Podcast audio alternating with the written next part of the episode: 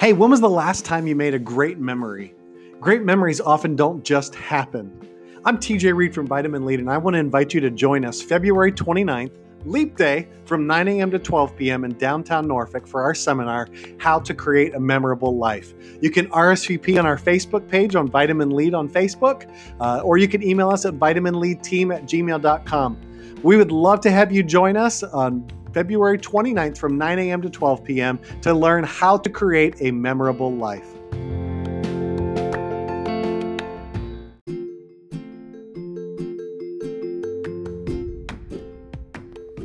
What's up, everybody? This is TJ Reed, and you are listening to Vitamin Lead, your healthy dose of leadership. We are on a mission to help you develop consistency, a thriving career, and to find company for the journey as a leader. Join us and leaders from over 300 cities around the world as we now dive into Vitamin Lead, your healthy dose of leadership.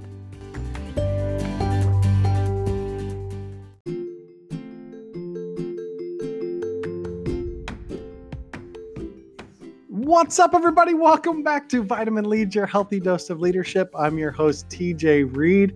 Man, what a great start to 2020 we have had. Have you had a great start to 2020? I've so enjoyed talking to Bill Coletti and Dr. Bob Habib thus far. This week, we're talking to Kim Ades of Frame of Mind Coaching. Uh, next week, I'll be sharing the first of a multi part series that we'll be publishing this year called Inadequate. Have you ever felt inadequate? It's something that I've actually uh, been dealing and thinking a lot through, uh, especially in the last year. And so I look forward to sharing some thoughts with you. Uh, we'll be talking next week specifically about inadequate mindsets, and then I'll share my interview with Jason Yost, the creator of the New Rhythm Journal, along with his wife, Shelly Yost. Then, the first weekend in February, we'll be talking with Mike Moran and Greg Rousseau of Advanced Life Skills. Uh, and we'll have more to come about February as we get into next weekend and the weeks to come. Finally, for those of you near Norfolk, Virginia, we're having our very first Vitamin Lead seminar entitled How to Create a Memorable Life. This is going to be a part of our Lead Yourself series. If you're anywhere near here, if it's a two hour drive or less, let me encourage you to be here with us on Leap Day, February 29th. Make it a point to come out to the seminar. Join us from 9 a.m. to 12 p.m. on Leap Day in downtown Norfolk. Uh, you can RSVP on our Facebook page, and we will continue to send you updates from there. Uh, but I hope that you will make it a point to join us for that. It's going to be a fun day. All right, so today we're talking with Kim Ades. Kim is the president and founder of Frame of Mind Coaching and Journal Engine Software. Uh, this was a fun interview with her. Uh, she's an author, speaker, entrepreneur, coach, and mother of five. She has 15 years of experience coaching many of North America's most respected leaders. She's recognized as an expert in the area of thought mastery, and Kim uses her unique philosophy and quirky coaching style to help her clients deal with core issues and shift their thinking in order to yield extraordinary results. Uh, I think you're going to like this one. And so listen closely as we talk with Kim Ades of Frame of Mind Coaching.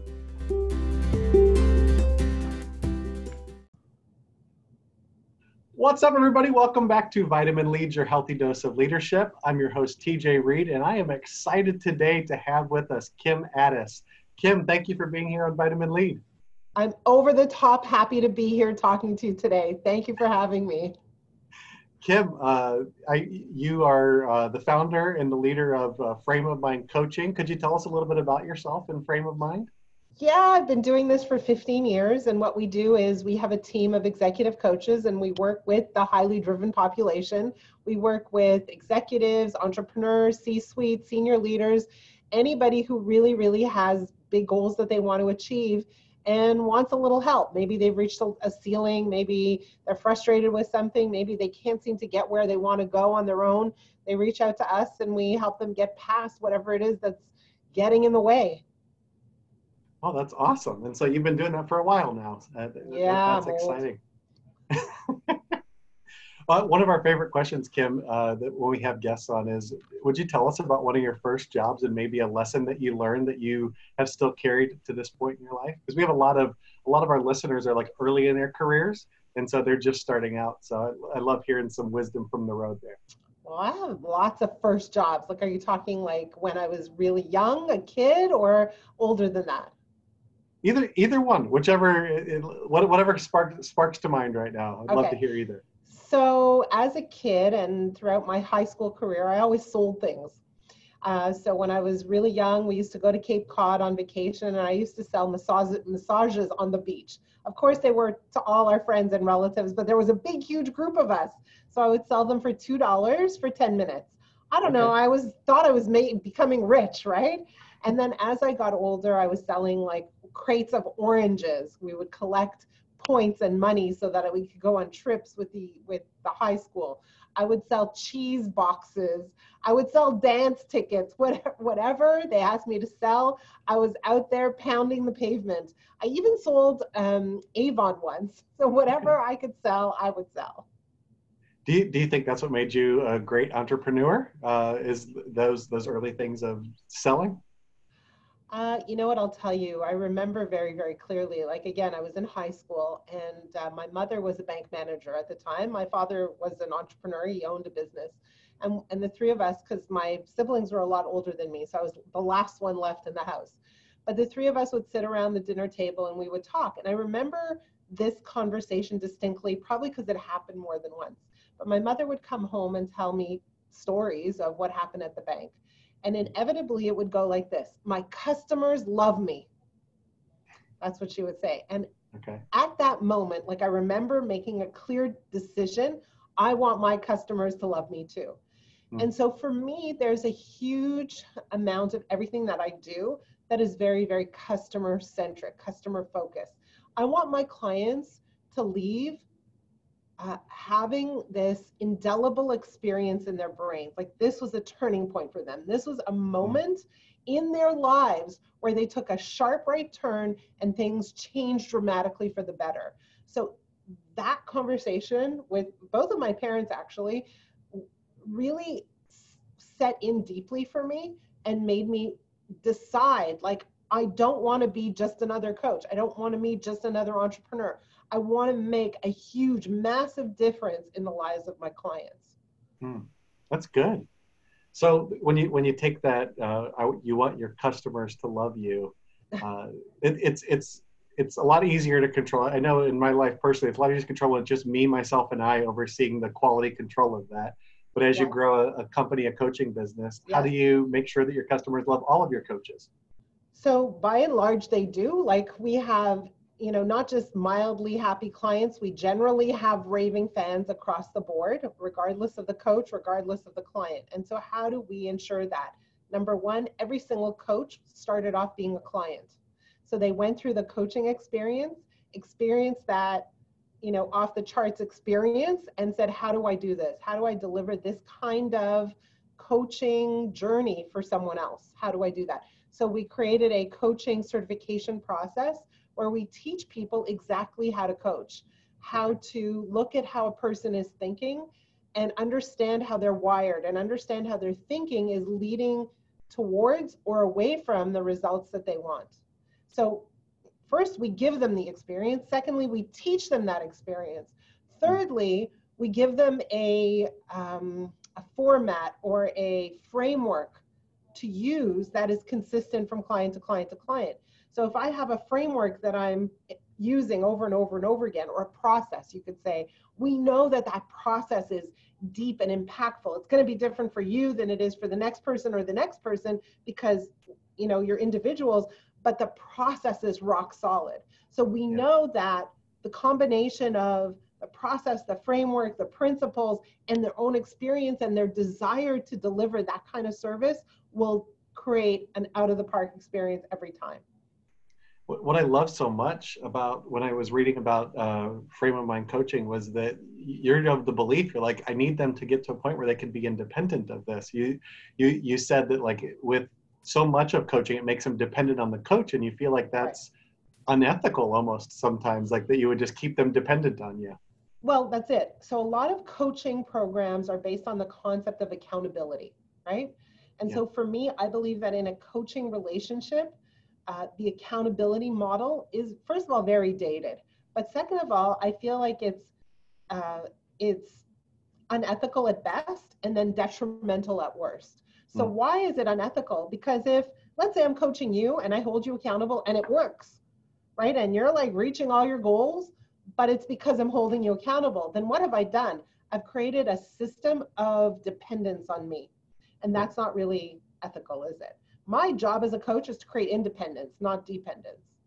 Then, but it, for me, the real question or the real problem happens when, hey, you're frustrated because you're not reaching your goals on your own. Now, let's say I hold you accountable and you're still having problems not reaching your goals. How do you feel now? Even worse than you started. And so right. now I've created, uh, I've exacerbated the problem rather than made it better for you. So I've, mm. I've taken someone who's desperately looking for help and I've helped them dig a deeper hole for themselves. And to me, that's really harmful. So what does it look like if somebody isn't meeting their goals in your system? Like, like well, how do you, for, how do you help them there? Yeah. So for me, it's not, you know, a lot of people think the reason you're not re- reaching your goals is because you're not doing the things you need to be doing. Uh, but for me, the question is if you're not reaching the, your goals, why aren't you reaching your goals? What's really standing in the way? And what we see over and over again is that the reason people struggle to reach their goals is because they have a set of beliefs, a set of yeah. perspectives that prevent them from taking the actions correctly that will lead to their goals. And so a lot of times coaches just say, okay, well, here are the 10 things you need to do. Let's go, just get them done. And then when they don't get them done, they're like, well, why didn't you get them done? You're not really serious about this, are you? But for me, I want to know what's underlying, what's yeah. really getting in the way. Like how did how did how were you indoctrinated? What messages did you receive when you were a child? What experiences did you have that led you to form the current beliefs you have? So, for example, let's just take an Olympic runner. Yeah. An Olympic runner isn't going to beat all the other runners if they're standing at the starting line going, I'm never going to win. Right? Game over yeah. before even that gun goes off, right? Yeah. So, what are the beliefs? What is that dialogue that's happening in your brain about this goal? And when we can understand what that is, when we can clean that up and line up your thinking with your goals, now we can start talking about action. But mm. oftentimes, action is spoken about or planned out prematurely, way mm. before a person's thinking is actually lined up with their desires or goals. I think that's something I've realized about myself this last year was I just had this kind of like un- underlying inadequacy and it came out in like what I thought was endearing self-deprecation, but uh, really what it was is it was an insecurity and inadequacy that I felt that was deep down inside of me. So you didn't actually have an inadequacy. You had a belief that you were yeah. inadequate. That's a huge distinction. Yeah, that's really good. I like that. Right? I, I, I think I read that you that that's part of why you developed the journal engine as well, right? Like you were having people in business like journal so you could see what the feelings and beliefs were, right? Right. So when we coach someone, what we do is we want to see how they think and we want to pick up their patterns. And so what we do is we ask them to journal every single day in this online journal called Journal Engine. So at the beginning of the week, they get a journaling question or a prompt and they start journaling. And every time they journal, their journal goes back to their coach who then reads and responds to the journal. That's happening every single day. So imagine wow. if I was your coach, you and I would be interacting every single day. That's over and above the weekly phone calls. Yeah. And it's part of the process. It's not like, oh, if you want to reach out, reach out when you want. It's it's built in the system. You must journal every day. And so when you journal, what happens is I see how you're wired. I see how you think. I see how you see yourself and the world around you. And I start to understand your self perception, mm. how you view yourself. And if your view of yourself isn't lined up with your goals, your desires, your hopes, and your dreams, you're never going to get there. And that needs to be adjusted and addressed immediately. Yeah, hmm. it's very powerful. Like the process is very intense and it's extremely intimate. But our goal is to help clients move very fast or a, a, a great distance in a short period of time. Yeah, man, that's so good. Yeah, journaling. It, it, if you don't stop to think about it, man, you just it's like you're ice skating on top of something with all these fears that are underneath the ice there. That's right. It could crack any minute. That's right. And what's really cool, I don't know if I'm allowed to say this, but very shortly we're going to be launching for the public, beyond our clients, something called the Journal That Talks Back, enabling oh. anybody to journal and receive feedback from someone qualified on the other end. So this is not AI, there's an actual human being on the other end who's reading and responding to your journals by asking you deep probing questions to help you see what you can't see by yourself. Wow, sign me up. I want to be one of the first people with that. That sounds awesome. You know what? We might just reach out to you. We're looking yeah, for a group of people to, to kick us off. Yeah, that's exciting. Yeah. Well, uh, let me pivot us here a little bit. Uh, sure. I want to spend a little bit of time talking about parenting and leadership because sure. that's something that you're really passionate about, right? Yeah. Um, we, they've already heard in your bio that you're a super mom of five, but what do you see as kind of the correlation between parenting and leadership? So, what I see is that really parenting is a leadership role. Parenting is leadership. Really great parents are really great leaders, and really great leaders uh, apply some of the core parenting skills or strategies in their leadership approach. And hmm. so, if I were to say, like, what's the single most important parenting uh, principle or you know foundational concept, is that really great parents don't try so hard or don't work so hard at managing their kids. They work much harder at managing themselves when their kids are doing the things that kids do, which sometimes we just don't understand, right? Right. So when our kids are having temper tantrums, when our kids are experimenting with whatever they're experimenting with, weed, drugs, girlfriends, boyfriends, drinking, staying out late, whatever, or when they're experimenting with things at a young age, like writing on the wall or whatever it is that they're doing, rather than stepping in and and stepping over and grabbing our kids sometimes physically and sometimes you know virtually right? Rather than stepping in and trying to manage their behaviors what amazing parents do is they manage their own emotional state and find a way to stay calm throughout all that and find a way to keep their own personal equilibrium and not use their children's behavior as their reason for also having temper tantrums, for also losing it, for yelling, raising their voice, just going crazy, right? So we often see parents who say, well, my kids are doing X, Y, and Z. No wonder I'm stressed and out of my mind. So we use our kids as our very good reason mm. to lose self control. And what I, I work with a lot of leaders, and very strangely, most of them have kids. And they often want to talk about their kids and how they struggle with their kids. And what we do is we use the principles of leadership with children, and, and it's no different. So, as a leader, my primary role is self management. As a parent, my primary role is self management too. We believe our primary role is the management of them right? The management of our kids, the management yeah. of our employees, the management of product development, the management of competitive uh, strategy, the management of everything else outside of us.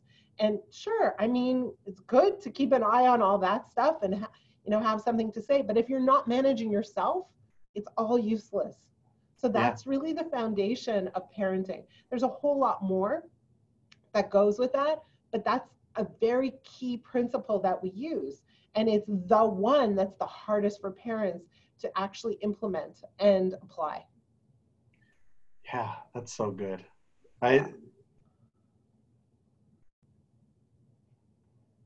just parenting things that uh, that one of the biggest struggles that I have is with that next position. Like if I didn't take care of myself, um, I I reach this depleted state where I'm reacting and the values that I don't want to have for my life. And so. Exactly. And one of the things that I teach parents is like, what actually are you modeling? What behaviors are you modeling? What are your kids learning from you on mm. all levels? So when someone frustrates you, how do you react? Because they're learning how to react exactly that way when someone frustrates them. Yeah. And if they frustrate you, how do you react? Because they're picking that up as well. I have right? a three-year-old. I'm learning this uh, in-depth study right now. yes, a three-year-old boy or girl? A girl. A girl. So that must be a lot of fun. It is. It's a lot of fun. She's a she's she's going to be a bold leader in the world, but we're figuring out how to help channel that well. So yesterday I was on a call with a whole bunch of people. We have these monthly, uh, like a mastermind call every month uh, for people who are who have gone through or are going through our certification program.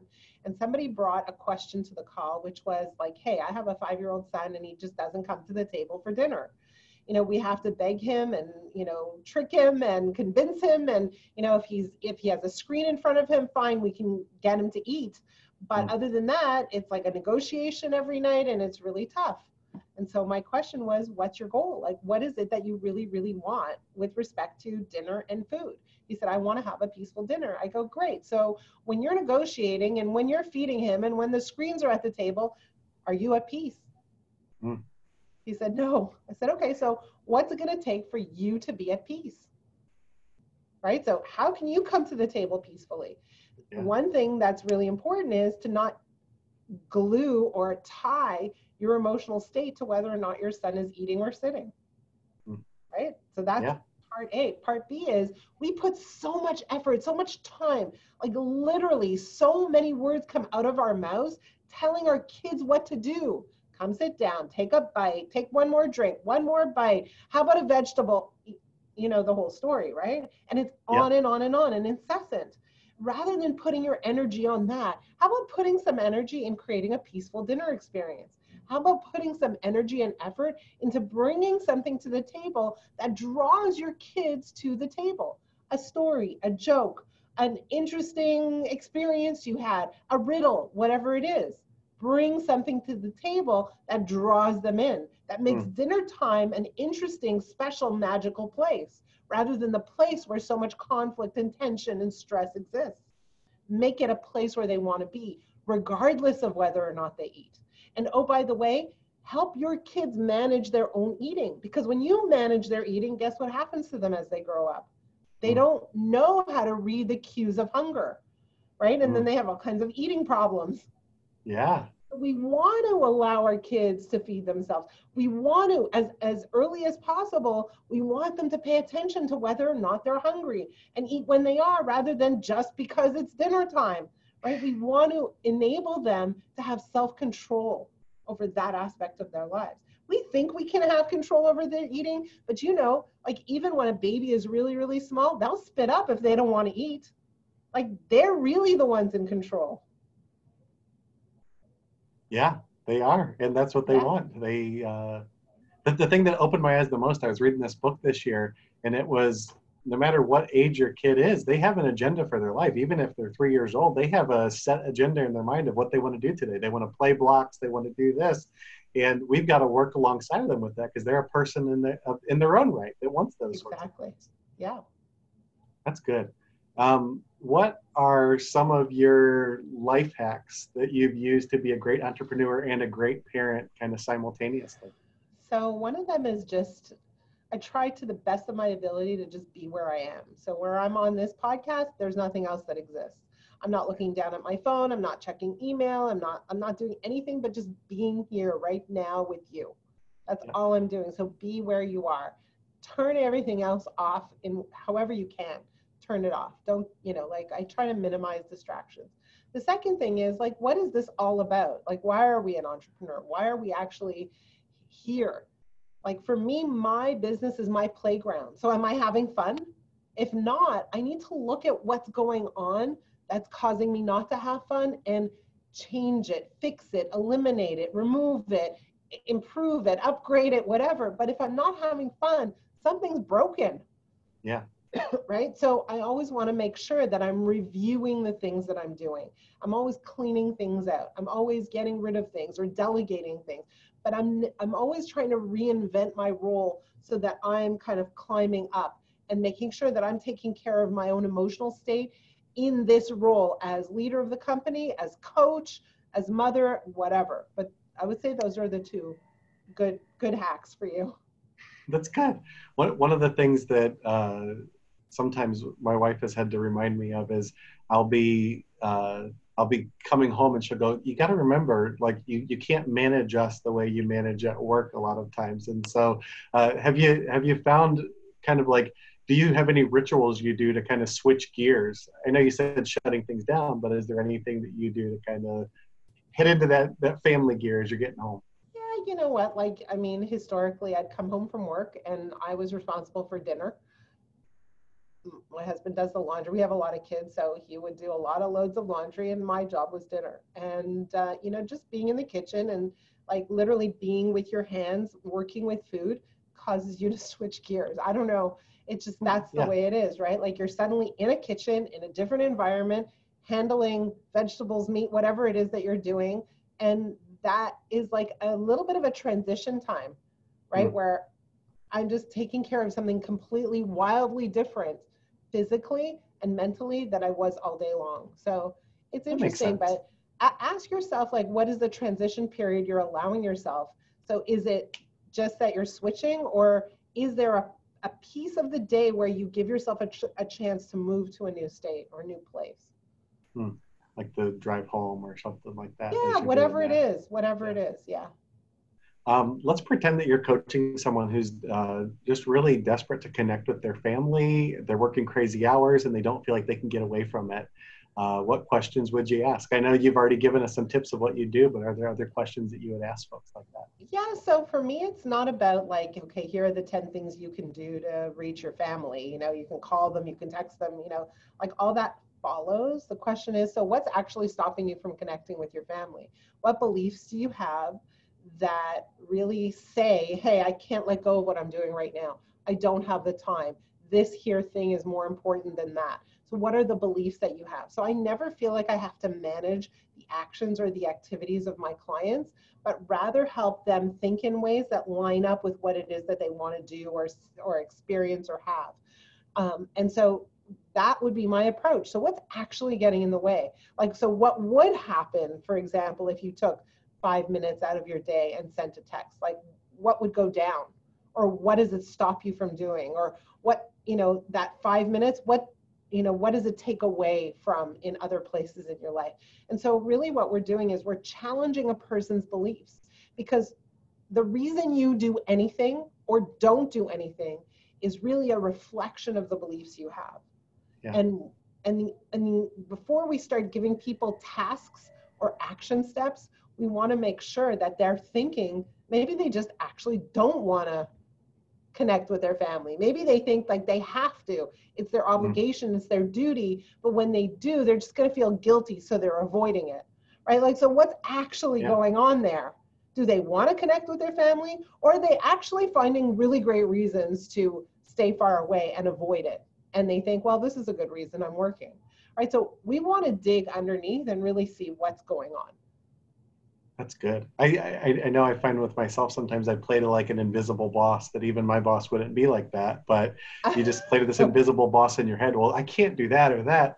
But when it comes down to it, you're like, that's just an invisible belief that I've developed over time. we invent things all the time, right? Yeah. all of us we always invent stories and uh, reasons excuses and they're all 100% a function of our thinking and our beliefs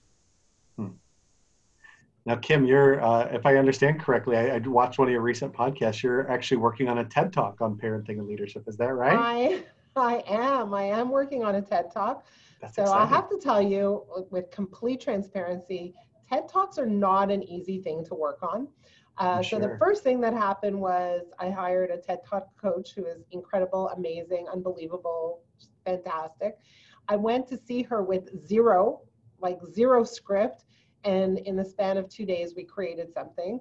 Then I Wow. went back and she's like, "Okay, I want you to stand up and start speaking it," and I'm like, "Oh my God, I'm not ready for this."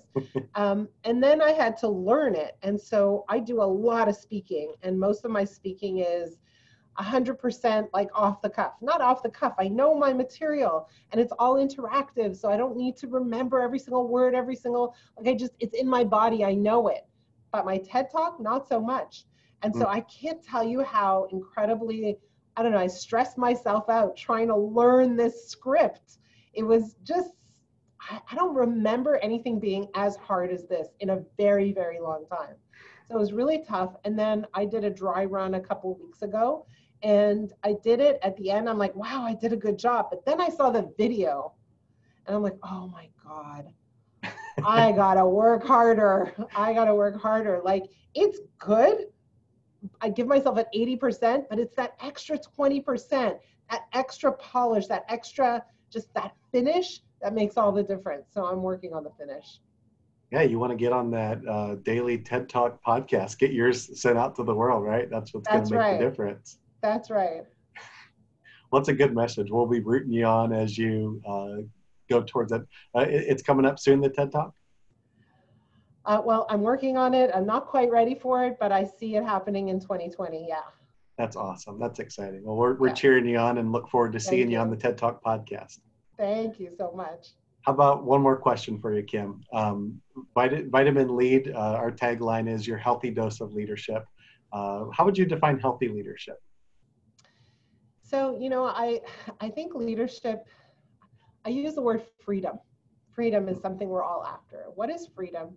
Freedom is being able to um, feel good regardless of what's going on around you, regardless of the tangible, tactical stress that exists around you, regardless of perhaps the conflict that is right in front of you, whether it's your kids or your employees. Uh, freedom is the ability to be okay with what is and not need to step in, change it, or manage it. And so for me, absolutely the healthiest level of leadership is to see something that's not quite right and be okay with it, but then focus on solutions rather than focus on how terrible, awful, and bad this is. So, amazingly healthy leadership focuses on what they want to see rather than on what is. So, they have great degree of vision, but they're okay. They don't get rattled when things are not perfectly aligned in this moment. They can see past this. So, that's what I have for you today. I like it. That's good, Kim. That's a great freedom. That's a great way to describe freedom. leadership. I, man, that's good. I love that. Um, Kim, how can they connect with you and with Frame of Mind Coaching if they're interested? Yeah, so the best way to connect with me is to look us up on LinkedIn, Twitter. It's Kim Ades. I'm everywhere, but come to frameofmindcoaching.com. On that website is a complimentary coaching call. You'll get to journal, you'll get to experience the magic of someone reading your journal and seeing what you don't see. It's extremely powerful, it's free. Try it out. That one call will kind of wake you up and help you see yourself in a light that you have never seen before. So I invite you to come and try that out. Again, it's frameofmindcoaching.com. And that's awesome. There's going to be some really transformed people in 2020 thanks to Frame of Mind Coaching and I leadership. I can't there. wait. Can't wait. well, awesome. Thank, thank you so much for joining us today, Kim. I hope that you have a great 2020 and beyond. Thank you, TJ. Thank you so much for uh, interviewing me and for this opportunity. It was great to meet you. Great to meet you as well. We will talk to you soon.